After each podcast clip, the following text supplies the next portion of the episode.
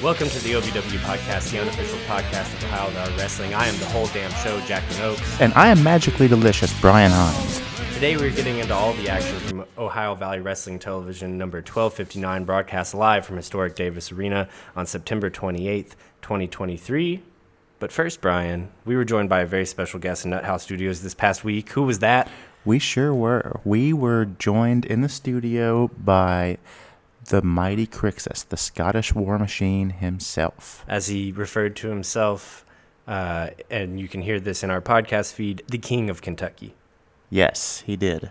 Uh, pleasure to have him by um, this past week. Like I said, that interview is currently posted to our podcast feed. We're really, really proud of it. And keep a lookout for this week when we were also joined by another special guest. Maybe at the same time, I don't want to give away anything that maybe doesn't need to be given away on a public airwave, but they might have been here at the same time. Who else joined us this past week? That would be none other than Freya the Slaya. The Queen of the North herself, Freya the Slaya. That interview, also a lot of fun, will be posted to our podcast feed uh, shortly. And that's not the end of it. We've got uh, several more guests lined up. One for sure, a few tentatively, and we will be bringing you interviews with Ohio Valley Wrestling stars as often as we possibly can.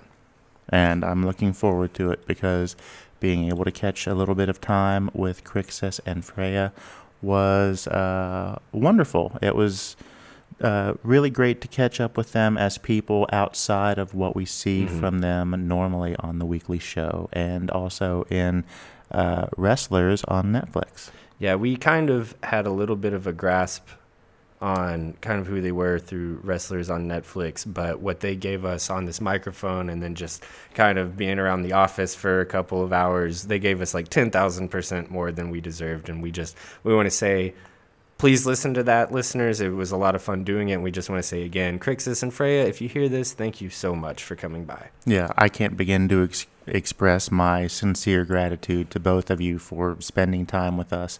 It was a a pure joy to have you both in the studio. Can I tell one quick story? Absolutely. Okay. Tiny Brian here. Um, so I was kind of shuttling whenever the stars were here, whether or not they were here at the same time or whenever they were. Right. there was a moment where I needed to find one of our stars. Um, and I'm going through the whole facility, and turns out Victor had taken them all the way into the catacombs, like all the way. We we have quite a facility here. Uh, maybe we'll get into it at some point. Not to pat ourselves on the back to too much. No. No, no, look, there's not a lot of podcasting that's going on here, but there's a lot of interesting things going on here. If you look at our social media feed, you can kind of see some of it there with the when with the stars when they post some pictures. But I, I did. They were all the way down in like the very basement of our facility, where really not a lot of people go or ought to go. But yeah, they felt so so at home. They were all the way down there. It was and and it was just a lovely time. Kind of that was just a fun afternoon. And Freya's dog, what a cutie. Oh yeah, Wilco. Freya's dog was the real star of the show. Wilco. What, yes, a, good, what a good dog. Uh, up next, after a short break, we will catch you up on all the action from this past week's episode of Ohio Valley Wrestling Television. That is, of course, 1259. Thank you guys so much for listening. We'll be right back. Hey guys, Tiny Brian here um, from.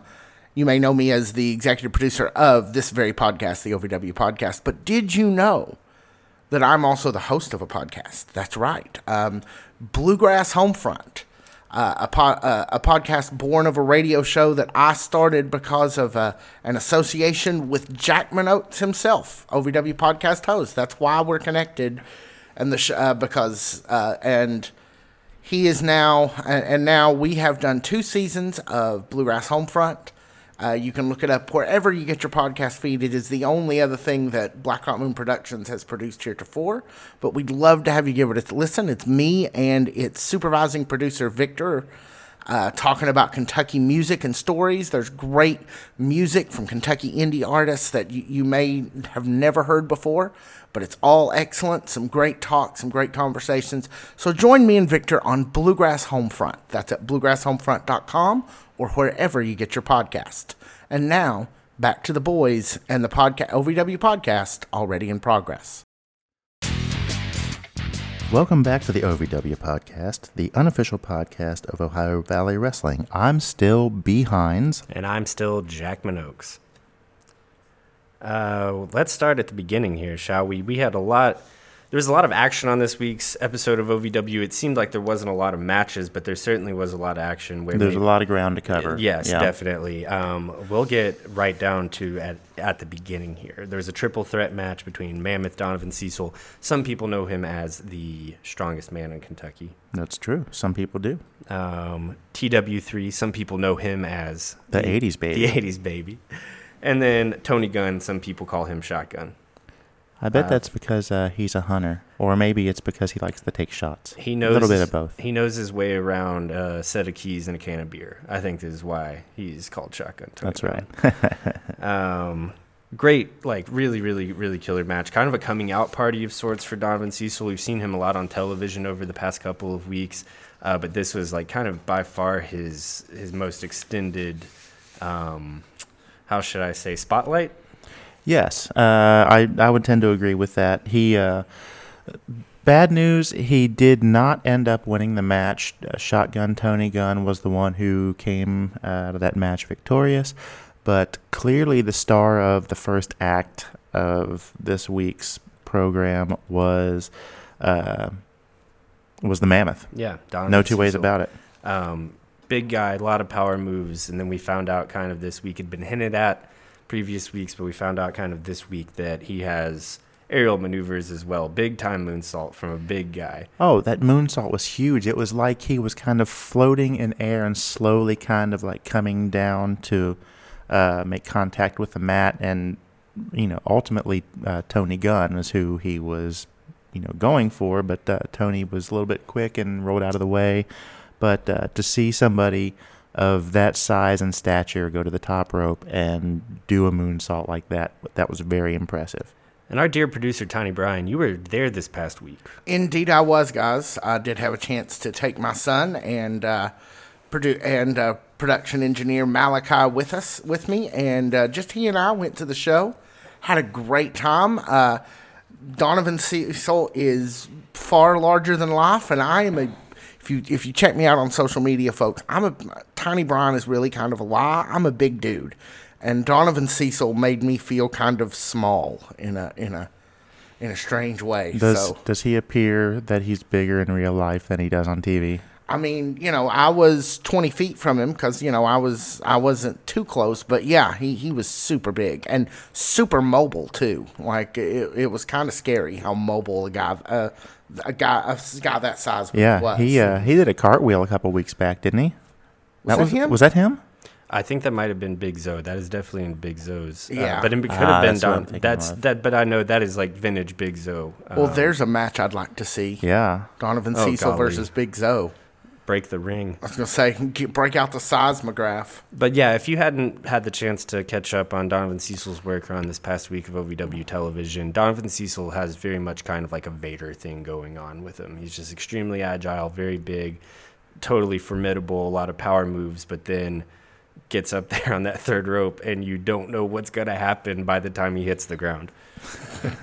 Could be good for him, could be bad for him. We'll, we just all have to wait and see together. Unfortunately, this week though, um, like you said, B. Hines, uh, all of his his show-stopping maneuvers were not enough to take away the victory.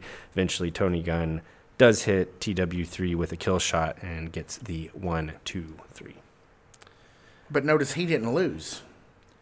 Uh, That's that, the one thing that he was gets to definitely say that out of was that. Yeah. definitely yeah. That's actually something that I had kind of taken away as well. It's a very good point. Is that uh, TW3 took the pin, Donovan Cecil did not. Mm-hmm. Keeps him kind of uh, Neutral. as something to look forward to. Sure. That's good, good build there. Um, after the conclusion of that match, we see a vignette, as it's known in the wrestling industry and then in other industries as well, uh, with the Bad Girls Club talking about how they were solely responsible for selling out Davis Arena. I don't know about all that. There's uh, there In their mind, they are solely there, responsible. there couldn't possibly be anything going on within the past few weeks with Ohio Valley Wrestling that might contribute to a sellout crowd three weeks in a row. Well, what are you referring to? Do we think it's the fact that they finally picked a name? I think that that might be part of it. I think that, that, might help. Yeah. I think in all likelihood, though, it's probably the Netflix series Wrestlers that you can catch a recap of on this very feed under the name Podcasters. We worked super duper hard on it. Please go back and listen to it if you haven't listened to it yet. If you listened to it before, listen to it again. We need all the clicks that we can get. Anyway, the, the it was the it was them though. They they they sold out the arena. It wasn't the Netflix. It wasn't wasn't anything else. It was the Right. Girls Club. Yes. Um, they've they've got a big match tonight, a three way match with Hollywood Haley J, Freya the Slaya, and the newly arrived uh, TT, who is cousins with Freya the Slaya, but I don't know if they're actual cousins or like cousins with Freya the Slaya, the way that Ric Flair was Arn Anderson's cousin. That's a good point. It's one of the two. It's one of the two. Either way, Yeah. And either if we knew, I don't, I don't know that we'd say. I, yeah, no, that's. Uh, you know, that's that is uh, a question that'll be lost to history, a secret that'll be lost to history. In five years, maybe we'll talk about it. in five years, maybe we won't. Maybe. So in um the second match, it was Harley Jane versus Dream Girl Ellie. Uh, it was an even match. Um, uh, they were. Um, a, it was it was a good match. It was an even match. They went back and forth. Nobody um, was clearly dominant in this match, and um, yeah, I mean it was a pretty solid performance from both sides. But uh, ultimately, Dream Girl Ellie got the win. So I actually might have to take a second to disagree with you here. I, d- I think that Dream Girl Ellie came out as the obvious winner from the moment that this match started. Um, I just think that she brought a lot of intensity to the ring that I didn't necessarily see out of her opponent, Harley J. I, I just, and that's something that uh, Dream Girl Ellie is like really, really, really good at. From, from she, she can turn on this overdrive. I believe she actually did a primal scream once or twice during the Yeah. match, Oh, which I always respect. Yeah. Sure. No, I I think I think that um like a, the way that a cat plays with a mouse that it's already broken its leg. Dream Girl Ellie let this match go on a little longer than it needed to. I don't. I for me personally, for me, not far be it for me to tell you that you're wrong, Brian. Well- but for, for me personally, Dream Girl Ellie just came out with uh, like she was shot from a cannon. I just maybe I should go back and, and take a look. Maybe she was just toying with her, and that's why it seemed more of an even match to me. I, uh, I, I, I think that anybody that hasn't had the chance to catch up with Dream Girl Ellie, put a tack on her. She's got big things happening. She's very, very, very, very versatile, very, very good all around talent. Um, we see a sketch, brings us to our second sketch of the night with Freya and TT um, Haley J. Uh, it's Haley J's birthday this week. They are doing their response, obvious response kind of promo to the Bad Girls Club. Bad Girls Club show up. And they give uh, Hollywood Haley J a birthday present. In this case, in this case, unfortunately, it is a uh, sock full of rocks to the noggin. This call it kind of presents the question of in the main event, will Haley be in any sort of shape to uh, join TT and Freya in the ring? We know just how devastating one hit from that sock of rocks can be. We've seen it a thousand times in the ring, but usually it's Haley handing it out. Past couple of weeks, it's been the Bad Girls Club handing it out, and this week, Haley was the recipient of it.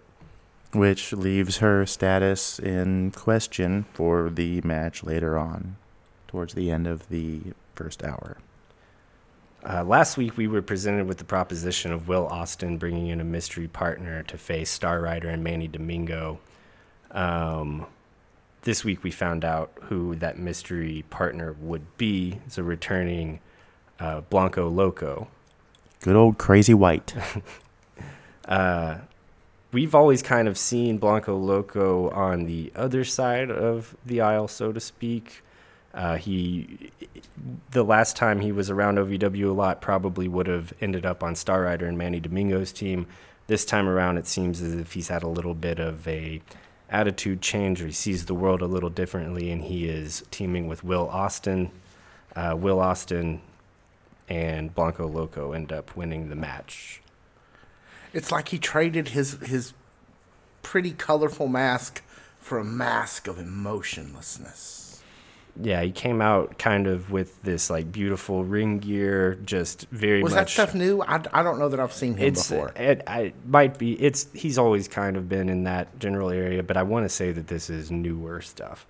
Um, yeah, just a, like a super duper talented wrestler. He's going to be a boon to this uh, storyline and the in ring action that we're going to be able to see with a returning Blanco Loco between Manny Domingo and Star Rider, and you know maybe even TW3 thrown in there for good measure. We're about to see a string of really, really, really good matches that are X Division matches or Rush Division matches, excuse me.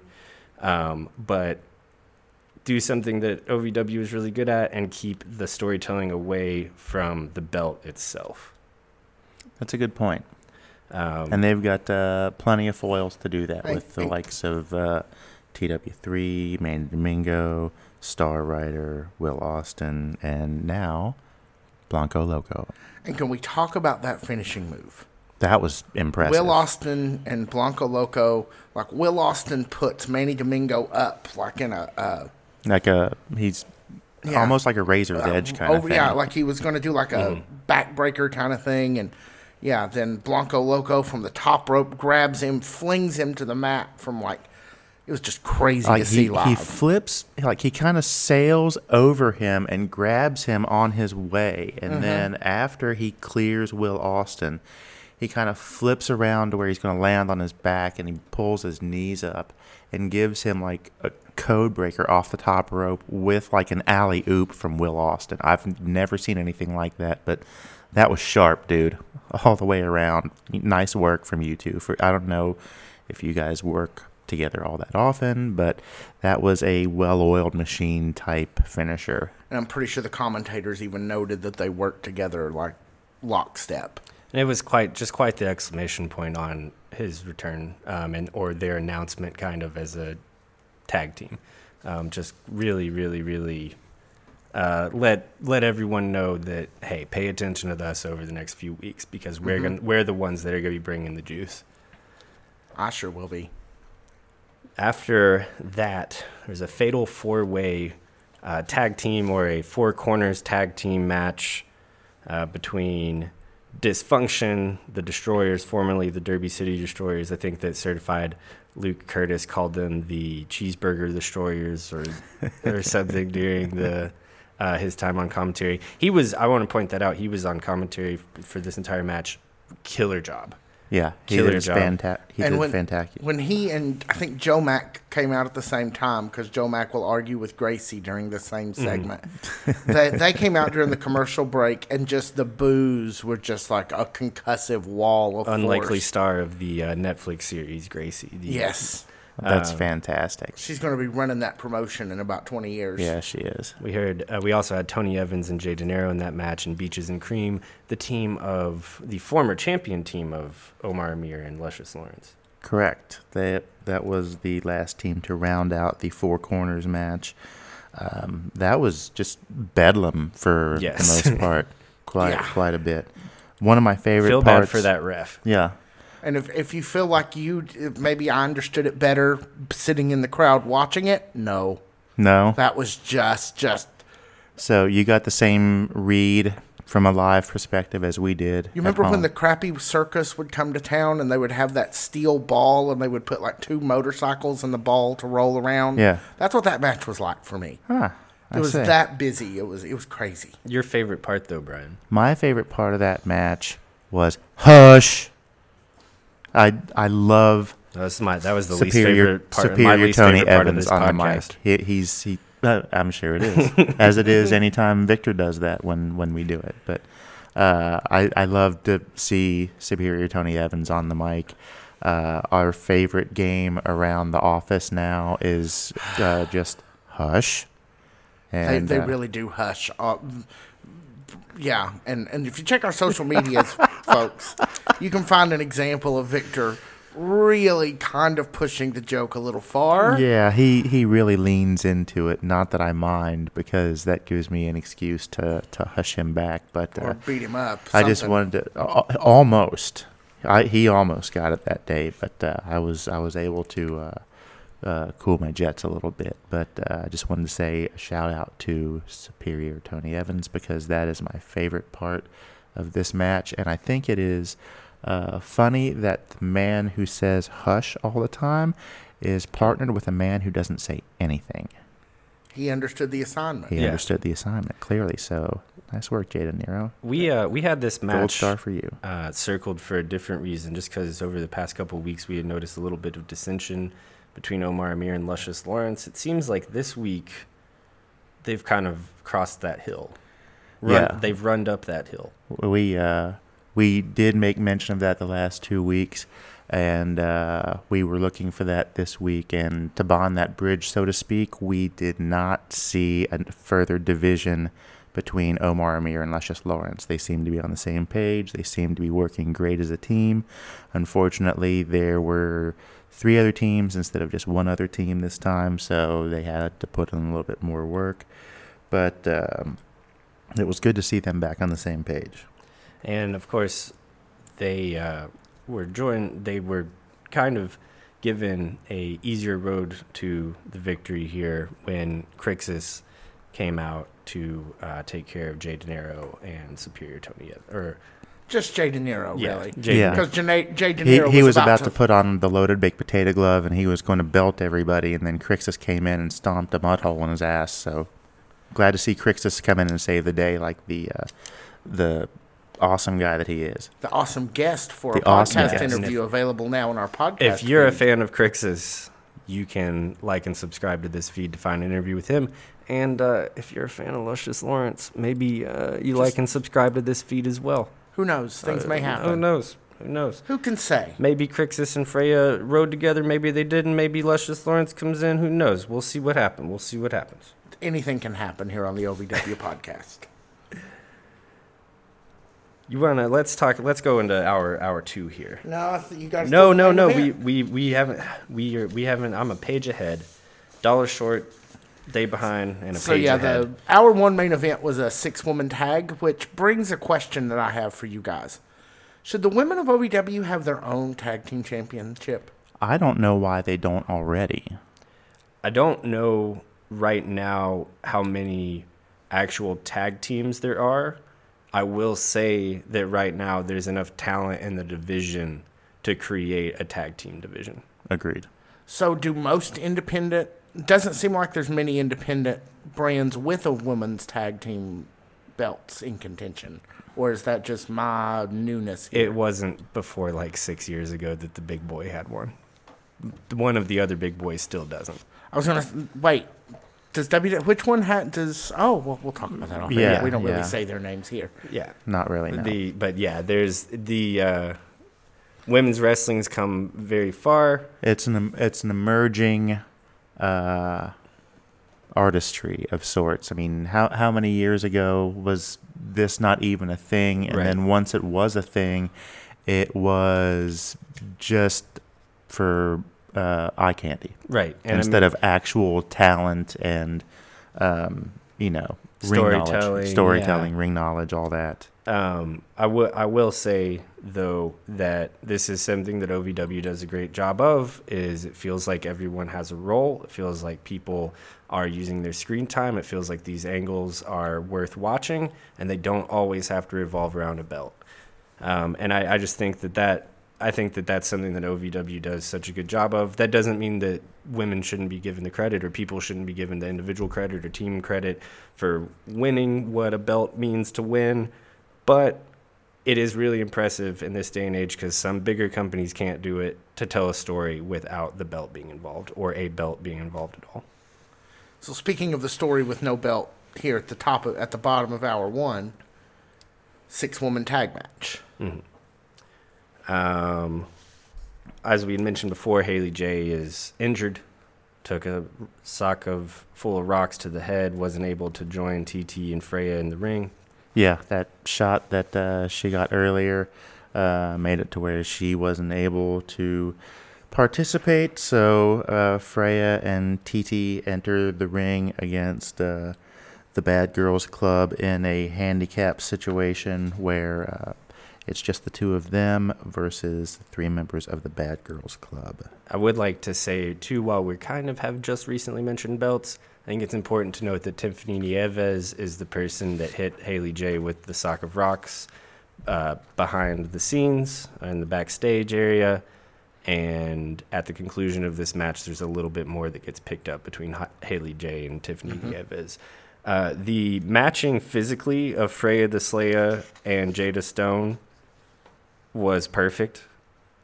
Just like this, I'm going to assume maybe five one versus this woman that's six one, just like a big power person versus somebody that's zipping all over the ring. The two of them, just like the sight of the two of them in the ring together, just like I enjoy it. Like I enjoyed it. Like sometimes you just like to see uh, improbable matchups. You don't get to see it in like quote unquote shoot fighting, but in the world of wrestling, you get to see two people um, tangle up. And like I really, really enjoyed that. I thought Jada Stone looked great throughout this entire match. I thought that she was just like uh, uh, an IV of adrenaline to her her side of the ring. Um, she's always, almost always like that. She's so fast and you know so good with reversals and aerial moves. Um, I, I really don't No, know what else yeah. to say. I mean, she's It- all over there. It's like watching the Tasmanian Devil just zip and bounce around like a pinball. I've said this a thousand times. She's really good in this role, and I really like the Bad Girls Club.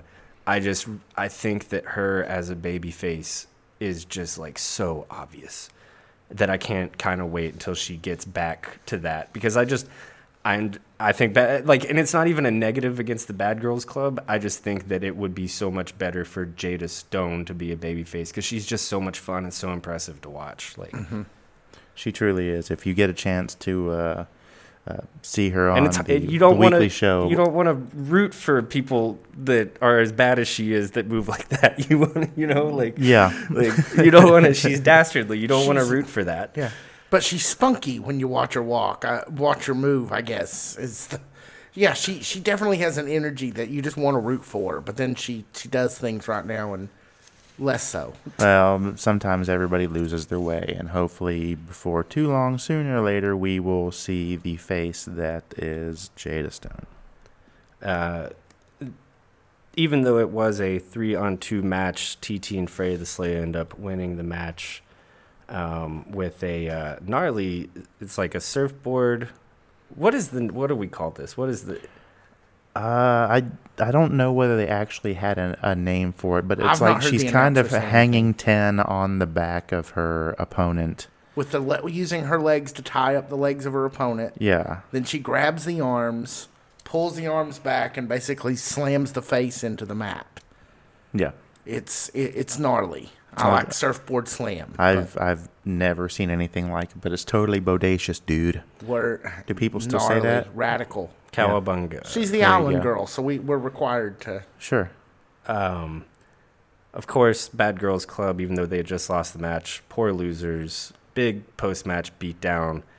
Haley J makes it at the end of the match uh, or post match to save her newly found friends.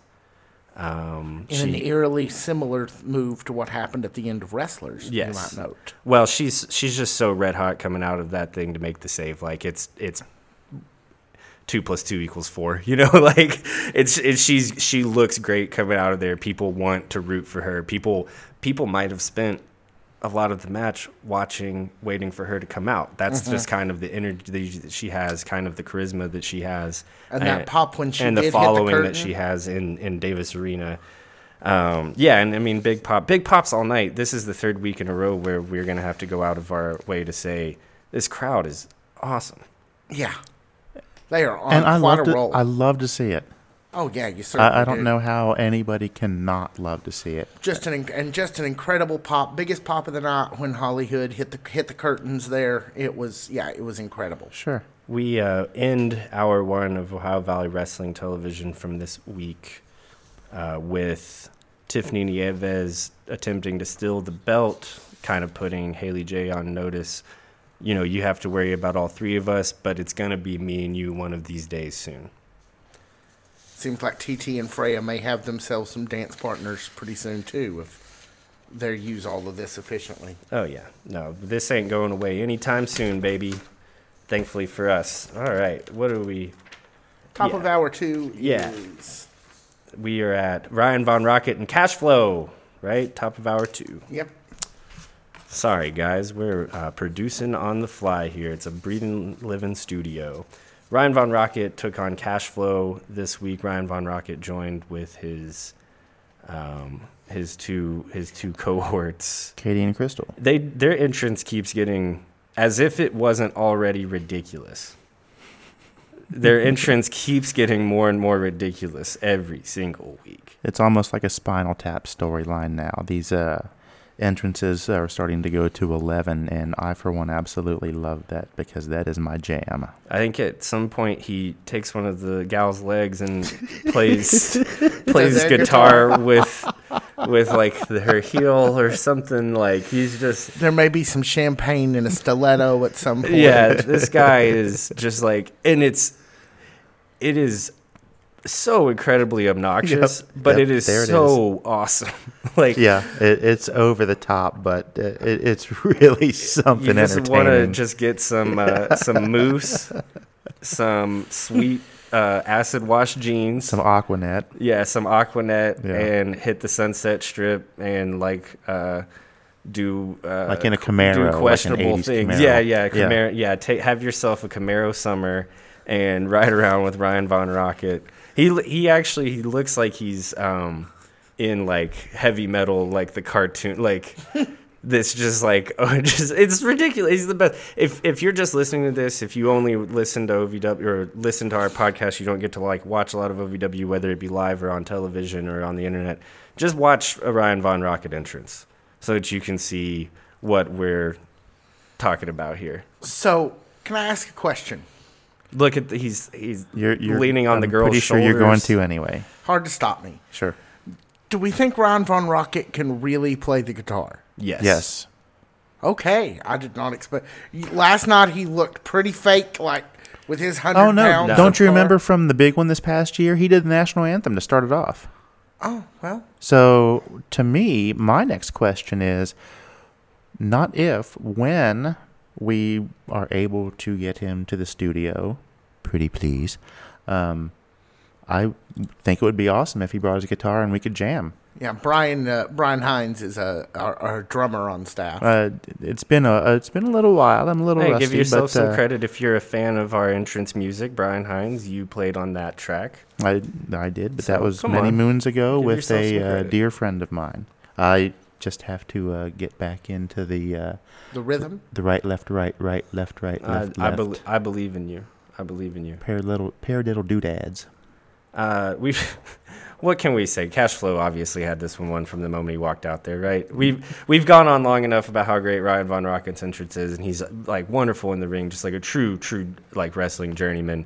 But uh, cash flow, I mean, Cash flow is cash just flow is cash, cash flow. flow. yeah, yep. that's unanimous. Two out of two uh, OVW podcast hosts agree that cash flow is just cash flow, and uh, I mean he's always formidable. You know, with the chops, even though he narrowly missed Ryan Von Rocket because he was pulled out of the ring. By, Well, I mean, uh, he he and Katie. probably he probably hurt the ring post on that chop more than he hurt uh, his hand. yeah. But of course, chops aren't the only thing he has. He ends up finishing up this match with a big top rope frog splash. a big his, frog his, splash, his classic vintage cash flow frog splash. which is very impressive. As much the as I love to see that man chop, I cannot believe that's what he's famous for, given the the aerial maneuvers that we see him do Oh yeah, I mean, multiple times. his, his skill set is more than just the chop. He is a, uh, you know, a full so- a full service barbecue, not just there for chops. After cut. No, I'm just I was gonna say I quit after that one. Actually, Brian, I'm done. This is the last OVW podcast. Tired of your bad jokes. Uh, Jack Vaughn tells Jesse Godderz after this match that he is expecting Jesse Godderz to bring the best version of himself to the ring because Jack Vaughn will be bringing his best self to the ring tonight at the OVW main event for hour two.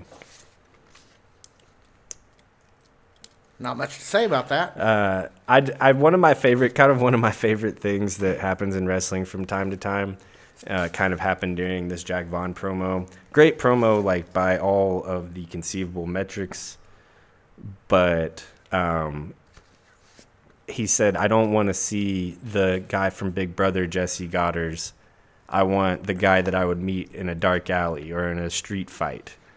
And uh, then we'll get into this more as uh, whenever we cover actually cover this match. I want to see the guy that I would meet in a dark alley or a street fight, and they do like a headlock exchange. And no, no, like street fight or dark alley fight that I've ever seen or Not been a a, part of. stick in, yeah. in, in range. Well, just No. like, just like it's just very ironic. Like, ah, I want, I want the Je- the Jesse Godderz I'd meet in a dark alley, and it's like, here's a test of strength. like, okay, like, yeah, it's just, I'm just saying, I don't know, I don't know. Last street fight I got into, that's not how it went down. It did No, if not you're in an no alley test of strength on that one. yeah, if you're in a dark alley and you start doing a test of strength, the fight is probably where you're not ending up. Yeah, There's probably something else that's going to happen in that dark alley. and it, So- it might Eesh. end up with you in a bathtub full of ice in the morning. Who knows? Yeah. Um, Al Snow, everybody, the the nation's foremost loved authority figure, Al Snow, um, comes out to the ring. He's grateful once again. He's been super grateful, of course, for wrestling on Netflix. The whole entire staff of OVW has to be ecstatic for wrestlers on Netflix. Oh, they all are, of course. And once again, he uh, thanks the crowd and he thanks the fam, the fans at home, for all of their support for uh, wrestlers on Netflix, and hopes that they get a season two. Wink, wink, wink. Hashtag season two in head. There might not be any people that wish for a season two more than uh, us and our streams from the last couple of weeks reviewing pod- reviewing wrestlers for our other podcast. Other than the Uh, people yeah. that Yeah, OVW we- themselves. Yeah, yeah, yeah. No, I get, I get that they really want one, but you know who really wants one is these ad dollars that I want. Um, These two dudes on the yeah, these two dudes on the mic and the two dudes over across the table from us. That's who really wants a season two. Anyway, uh, Al Snow threatens to um, suspend Adam Revolver and Shannon the Dude for abusing ringside staff the previous week. It's something that we probably should point out that Brian Kinnison was not on commentary That's for true. The, for the entire week, or for this week's episode, this entire episode, because of the attack last week from uh, Adam Revolver. The completely unhinged attack from Adam Revolver. um, It was awful. It was just, you know, craziness, total craziness. Not only is Adam Revolver willing to get a little cheap heat by attacking ringside staff, he's willing to get cheap heat uh, with old school misogyny and fat shaming too, baby. He he was he was pilling out all of the third grade joke book uh, for his for his um, his promo tonight. Uh, this is something that I've actually like. I think that ninety nine percent of the time, the Heat and OVW is so pitch perfect, and they understand exactly what they're supposed to be doing, and it's so smart ninety nine percent of the time. And then something kind of with the fat shaming or just like the blatant misogyny uh, kicks through. And I just think that a lot of these performers and a lot of the people in OVW were just a little smarter than that. But that's just me complaining about because I'm a wrestling fan. And I don't have anything else going for me in my life. Like who these these are actually people taking bumps and making money from wrestling. I'm here in front of a microphone, um, getting paid in chicken. So like, what do I, what do I know? You know, what like in all seriousness, what do I know? But I do like I. I say this all to say as a fan, give your give yourself some credit, like guys, like you're you're you're a little bit a little bit even though you're Adam Revolver, you're still a little bit better than that kind of really easy cheap heat stuff. I mean, Uh, don't get me wrong. If that's the way you're going to go, you're really good yeah, at what yeah. you do. You're laying it on thick, buddy. like, like you're doing it. You're you sure you sure are doing it. But I just don't know. We don't have to do that. We don't have to do that. It's a choice we make, and we don't have to do that. That's all I'm saying. I would say Kal Herro probably agreed with you. A Kal Herro only has just opinions. We know this. Kal Herro has never badmouthed or said anything wrong about anybody. We know this. He eats his prayers. He takes his vegetables. He, He says his vitamins. He's, yeah, he Hug- says his vitamins. hugs his mom, calls his grandmother every day. sure. We know this about Kal Herro. Rescues kittens out of trees. And this is why he arrives to defend the honor of the ringside staff of Ohio Valley Wrestling. One thing I bet that he did not anticipate was that he found himself booked into a tag team match with his partner being Linda Kay. I honestly did not Well, see that coming. Linda Kay once- stood up and demanded it. Like I'm- it like this was nobody's idea but hers. I'm glad she did. And, you know, I wouldn't say no to her. If she came up and demanded something from me, if, if I knew what was good for me, and I do, I'm going to let her have it. Yeah. Because I, I feel like she's definitely going to give Shannon the dude to beat down. It's going to be great. Yeah. Yeah.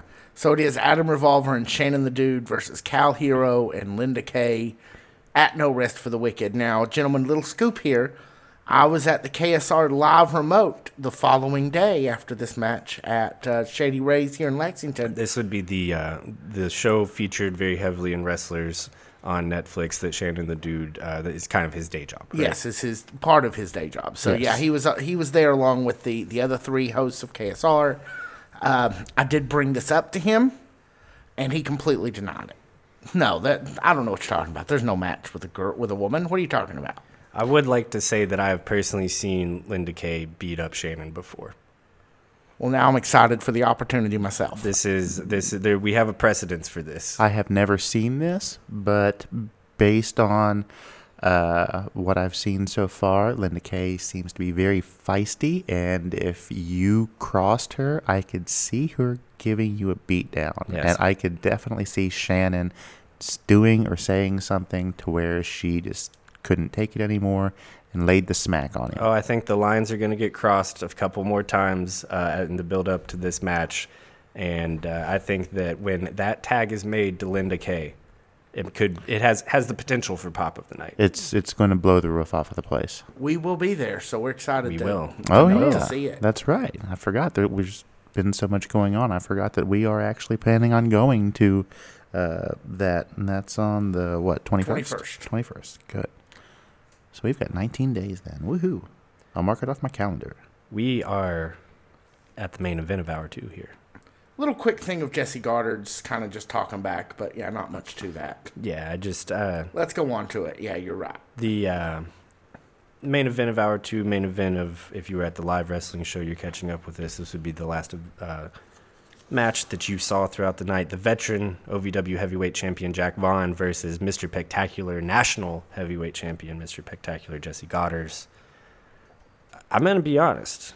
I saw, you know, I watched this in retrospect. I don't watch it live. Um, wish I could when I saw that they had half an hour set aside for the main event by the end of, of where I watched it on FITE TV, um, I was a little skeptical how long the actual wrestling match would last. There's a lot of story to tell in a half hour. Yes. Having said that, Mr. Spectacular, who, especially since we've been recording this podcast, but even for longer than that, has relied so much on character work, gimmick work, bowing out of the ring, letting other people do hit the job for him. Not to mention the fact that a lot of his shtick is scooterific. Yeah, n- none of that tonight. No. None of that tonight. All business. Left the scooter at the top of the ramp, Left- I believe. left the mm-hmm. scooter at the top of the ramp, came out, wrestled a whole big match. A lot of chain wrestling, a lot of maneuvering around each other, a lot of uh, blocking and, and, and exchanging of holds.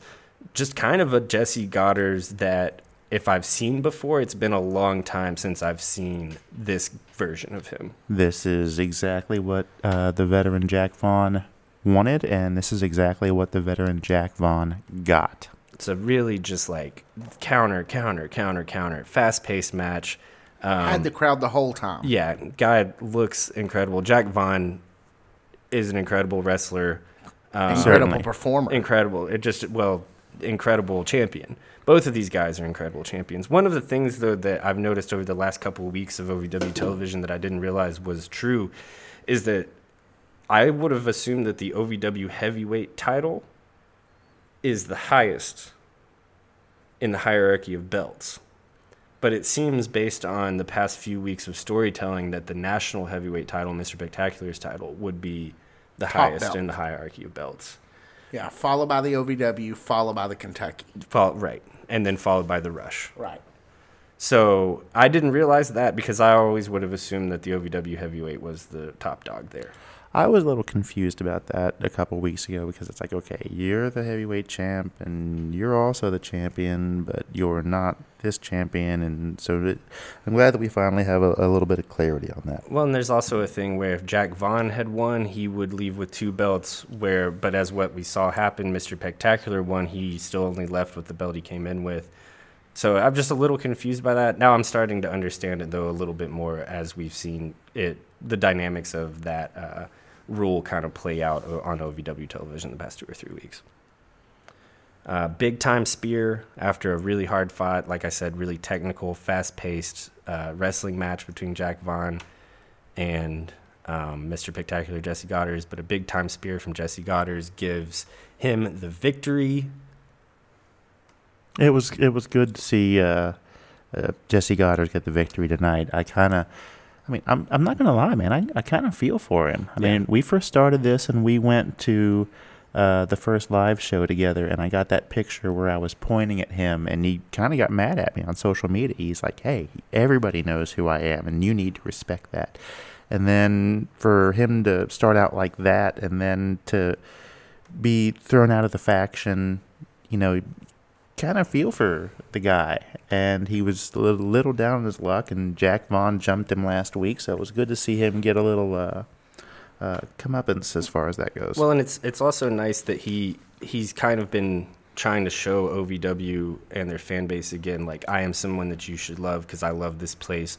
I'm someone you should support um, and then he came out and worked for it. I mean, I have not seen him wrestle a match like this. I can't say that enough. I've said it twice during this conversation. I, I've not seen Jesse Godderz wrestle a match like this. If ever, I don't remember it.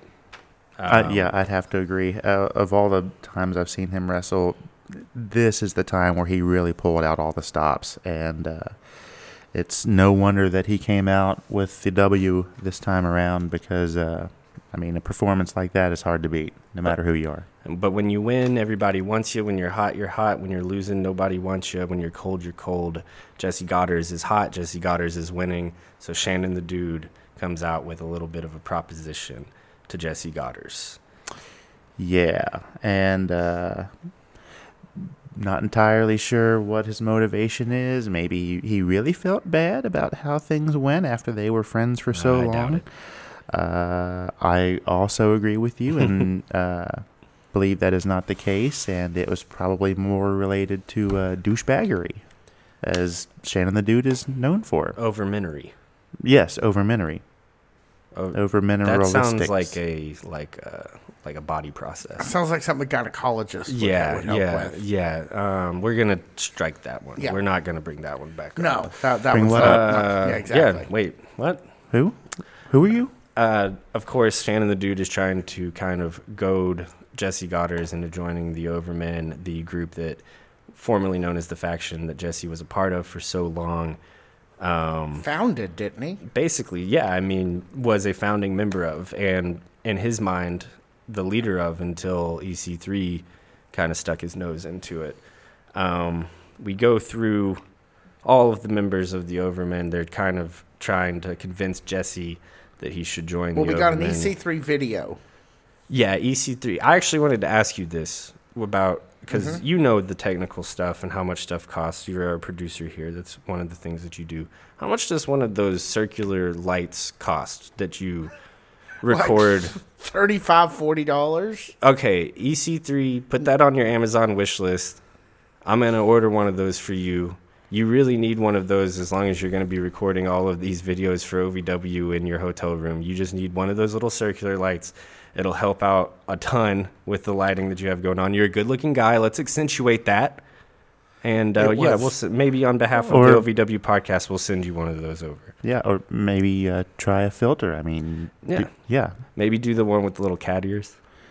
Yeah, or oh, like uh, a, yeah. a, clown nose or, or, something, you know, something humorous, whatever you like. Yeah, that Mix would it up a little bit. Billy Corgan would love that. Um, yeah. so yeah, that does happen, and uh, they do the classic extend to the hand, but yeah, they don't call the Overman out until until Shannon is rejected. But what? they wait a long time. That handshake bit goes on and on. While Jesse kind of stands there and hums and haws. So, what is the point of kicking Jesse Godderz out of the faction, renaming the faction something different, and then a couple weeks later, like, hey man, why don't you come and, and join our faction? And then he is obviously mad because you kicked him out of the faction, and he says no. So you beat him down again. Why? I mean, did you just want to beat him down to give him a lesson? Of course they did. It's Then kind of there a- was nothing more than that. This reminds me of when I worked for a, a store, a chain of liquor stores that changed hands like four times uh, in two years. And every couple of weeks, you would get a new directive from the new bosses about what you were supposed to be doing. You came in, we changed the name of it. We used to be the faction, now the Overman. We used to not want you, but now we want you back. We thought you were a really good worker. Um, that We'd we like think to- there's a place for you here. Yeah, until like like six months from now, whenever there's a new leader or a couple of new members of the Overmen and uh, Jesse Godderz is out on his butt again. Oh, I see. Yeah, rehire him for two dollars less per hour. Yeah, yeah, I think that's exa- I think this is just some old school corporate, uh, you know, business tactics. right here. Yeah, I, I've had a couple of uh, jobs like that back in my day. When I was in uh, high school, I worked at a, a grocery store in my hometown that was a revolving door of cast of characters who were in charge one minute and then they were out of favor. But as soon as you turned around, here they are again, pretty much in the you same role. Again. that's how. Yeah. that's how. That's all it we can afford of that song. That's right. That's how it goes. Which brings us to the not to the moment of the evening for me, guys. So can I say that when I got there this e- when I got to the OVW that night, I've been a few times now, but I actually spoke to one of the performers, one of the wrestlers before the show, which I've never done before, but I did that this time specifically with Mahabali Shera Ooh. because learning and you can see the picture on our social media and and having seen you know this gentleman eh, you know he doesn't at OVW date podcast. yeah at yeah he doesn't he doesn't date he doesn't like drink he doesn't do anything but just sort of focus On and, his and, car. And, and, and on his car and and wrestle and fight and i'm like well that's like a fighting monk and he had beads available Ah. and I was like, you know, when when a when a fighting monk offers to sell you beads, you, you buy the man's beads. That's all I'm saying. yeah. And then the beauty of it is is he did refuse that order to beat up on Jesse and did the classic like I'm out of here. Le- Yeah. Left the ring. It was just beautiful. clearly had a uh, an issue of conscience in uh, assaulting a uh, Helpless man. a helpless Mm-hmm. man who was held down by Joe Mack and Adam Revolver. who had also just wrestled a 25 minute match. I mean, not only is he Yes, three top of on that. one, but uh, He's a you little know, tired. Yeah. might be a little gassed up. Yeah, But nevertheless, uh, Shera declines and turns and walks away, which, in my 10 year old heart of hearts, means that uh, he is going to be the good guy that uh, I know him to be from Mm-hmm. wrestlers on Netflix. And ultimately, uh, I know it might be a bit of a long shot. Um, I, will ne- Netflix make a buddy comedy based on uh, Mahabali Shera and uh, the Scottish War Machine Crixus? I We're don't know. hoping. We're hoping. we're and hoping. and if you're curious about what Crixus had to say about his relationship with Mahabali Shera, friendship, You with guys do Mahabali get into Shera, that. yeah, that's true. You can find it third time today, baby. Hit the hit the plugs, baby. hat trick. Um, you can find it on this very feed. We had a great interview with Crixus. We had a great interview with Freya the Slaya that'll show up sometime this week on that same feed. Uh, that is how we ended the action from historic Davis Arena this past week. Shera's Con- Crisis of Faith.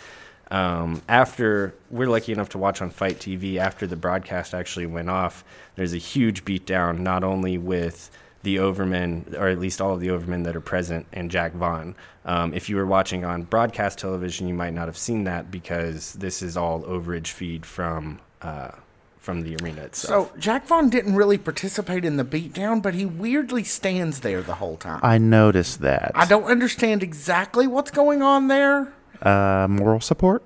For who exactly, though? Uh, I don't know about for who exactly, seemed but like they got it. against.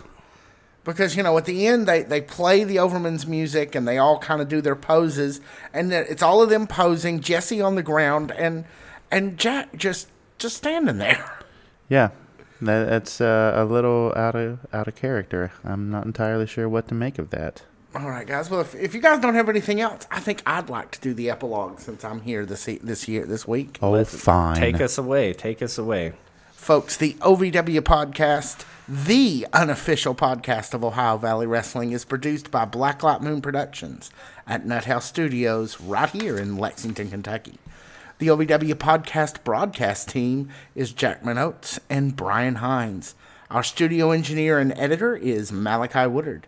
Executive producer is Tiny Brian K. Woodard. Senior producer for The Blimp is Victor Anderson. After watching net, net wrestlers on Netflix, visit ovwpodcast.com slash podcasters to find all episodes of our unofficial Wrestlers After Show.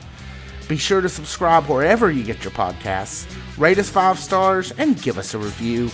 You can also follow us at OVW Podcast on Instagram, Facebook, TikTok, Twitter, X, whatever you got, we'll be there.